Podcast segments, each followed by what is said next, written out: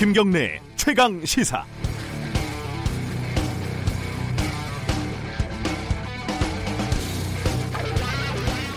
예전에는요, 그 폐수를 버리는 공장을 찾아내는 게 방송 기자들의 단골 취재 메뉴였습니다. 이게 그림도 되고 얘기도 되던 그런 시절이 있었죠.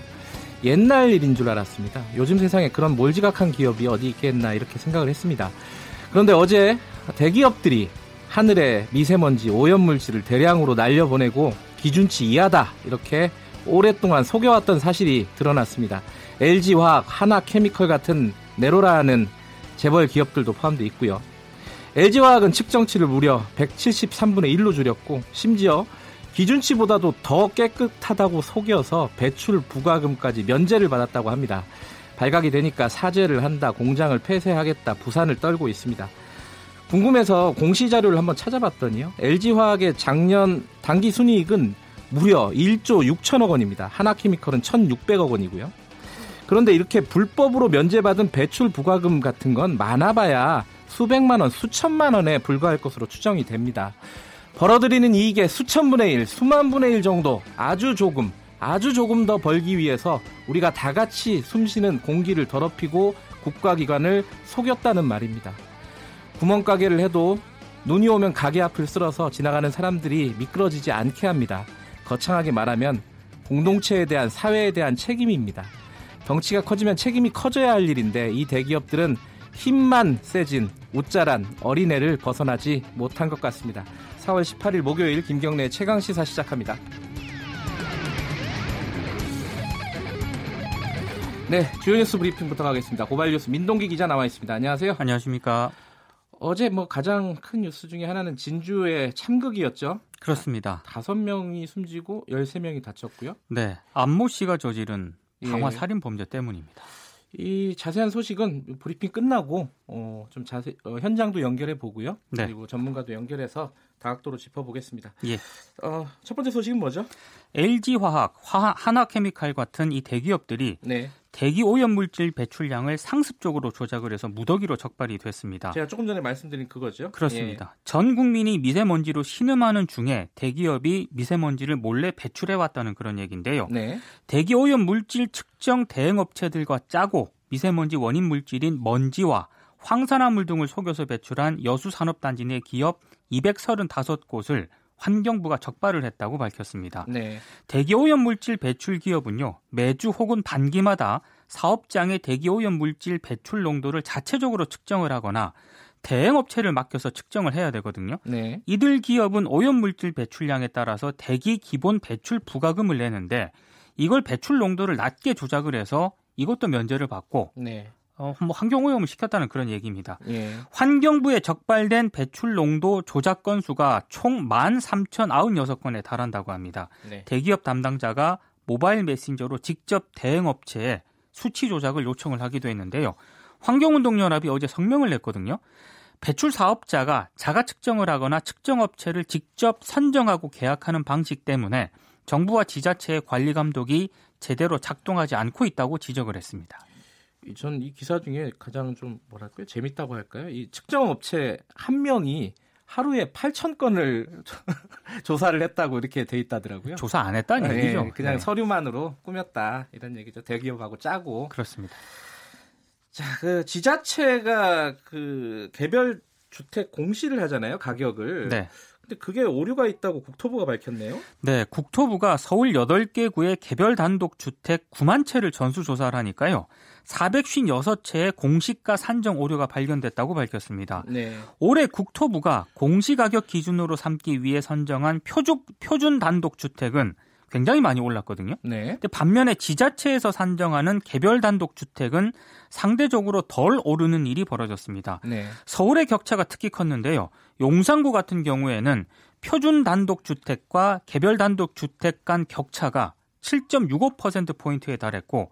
강남구는 6.11%포인트에 달했습니다. 그러니까 용산구, 강남구, 뭐 마포구 이런 데가 일부 주택을 낮게 책정했다는 거죠? 세금 덜 내게. 그렇습니다. 예. 그러니까 국토부는 대부분 단순 실수로 고의성을 단정하기 어렵다 이렇게 예. 발표를 했지만 자치구가 보유세 상승에 반발하는 여론을 의식해서 의도적으로 공시가 하향 조정을 시도한 것 아니냐 이런 의혹도 제기가 되고 있습니다. 네. 특히 오류가 발견된 사례가 대부분 공시가 9억 이상으로 추정되는 고가 주택이 다수였습니다.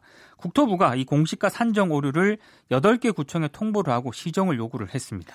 그 이른바 이제 강남 3구 이런 데는 네. 요거 발표를 하면은 민원이 엄청나게 들어온대요 지자체로 왜 우리 집은 이렇게 높게 했냐. 네. 그러니까 아예 귀찮으니까 굉장히 보수적으로 산정한다는 말도 많았어요. 사실. 그렇습니다. 일부 밝혀진 건데 어, 조금 더 면밀하게 조사를 해야 될 것 같아요. 왜 오류 오류는 나왔는데 네. 왜 오류가 발생을 했는지. 그렇습니다. 어제 김경수 도지사가 보석이 됐네요. 77일 만에 법원의 보석 허가로 풀려났습니다.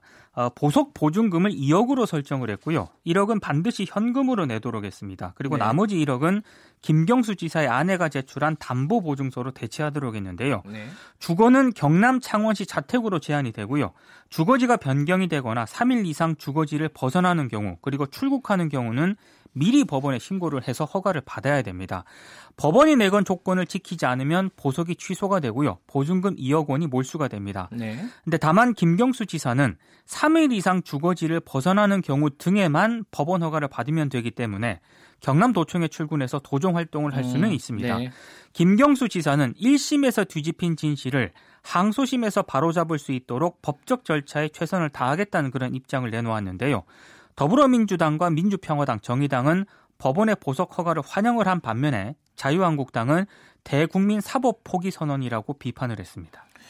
그 김경수 도지사가 보석이 되니까 뭐 이게 딱 연결되는 얘기는 아니지만은 자유한국당 쪽에서는 박근혜 전 대통령을 좀 풀어달라, 형 집행 정지를 해달라 이런 얘기가 나오고 있어요. 실제로 박근혜 전 대통령이 미결수에서 기결수로 전환된 첫날 검찰에 형 집행 정지를 신청을 했습니다. 음, 아, 예. 국정농단 사건으로 구속 수감된 후 약 2년 만인데요. 네. 형 집행 정지는 기결수가 질병 등의 이유로 형 집행을 중단을 하고 일정 기간 석방해 달라고 요청하는 그런 제도입니다. 아, 박근혜 전 대통령 변호인인 유영아 변호사는 아, 경추 및 요추 디스크 증세 등이 전혀 호전되지 않았다면서 불에 댄 것 같은 통증 등으로 정상적인 수면을 하지 못하고 있다고 주장을 했습니다. 네.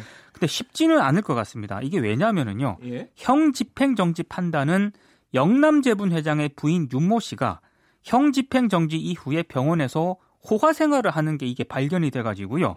그 뒤로 기준이 굉장히 엄격해졌거든요. 네. 법조계에서는 박근혜 전 대통령의 신청이 받아들여질 가능성은 낮을 것으로 보고 있습니다. 예. 자유한국당 황교안 대표가 입장을 밝혔는데요. 여성의 몸으로 감당하기 어려운 상황에 계신 점을 감안을 해서 국민의 바람이 이루어지길 바란다. 이렇게 입장을 내놓았습니다. 형 집행 정지 이게 혹시 드라마 보세요? 닥터 프리즈나? 제가 요즘 본방사수하는 드라마인데요. 그 거기에 많이 나오더라고요 이게 이거 아. 형 집행 정지로 거래하고 이런 게 물론 그렇습니다. 픽션이지만 네. 예, 어떻게 결정이 날지 좀 지켜봐야 될 것 같습니다. 안산에서 대학생 반값 등록금 이 지자체에서 이거 할 수 있는 거예요? 시도를 한다고 합니다. 예. 경기도 안산시가 올 하반기부터 대학생 반값 등록금 시행에 나선다고 하는데요. 어떻게 하는 거죠? 안산에 거주하는 대학생에게 한 명당 학기마다 등록금의 절반인 165만 원씩을 지원한다는 그런 방침입니다. 예. 4단계로 추진을 한다고 하는데요. 2022년 전체 대학생으로 확대한다는 방침입니다. 현재 전국 군 단위 지자체 두 곳에서 비슷한 정책을 펴는 곳이 있긴 합니다만 시 단위에서는 처음이라고 하거든요. 윤화섭 안산시장은 인구 감소 해결 그리고 교육복지 확대를 위해 성적과 무관하게 대학생 반값, 반값 등록금을 추진한다고 밝혔습니다. 네. 안산시가 안산거주 대학생 2만 명을 전부 지원을 하게 되면 연간 335억 정도가 이제 들 것으로 예상이 되고 있는데요. 일각에서 제기되고 있는 포퓰리즘 논란에 대해서 안산시는 교육받을 권리는 헌법에 보장된 기본권으로 반값 등록금은 지자체 역할을 통한 기본권 실현이라고 입장을 밝혔습니다. 이 안산에 사는 게 조건이긴 하지만 1년 동안 살아 살아야 한다. 거주 예, 예. 조건이 있습니다. 이 조건이 물론 있고요. 네. 지자체도 이제 복지로 경쟁하는 시대가 됐어요. 인구도. 줄고 이래가지고요. 네. 오늘 말씀 고맙습니다. 고맙습니다. 고발뉴스 민동기 기자였고요. KBS 일라디오 김경래 최강 시사 듣고 계신 지금 시각은 7시 34분입니다.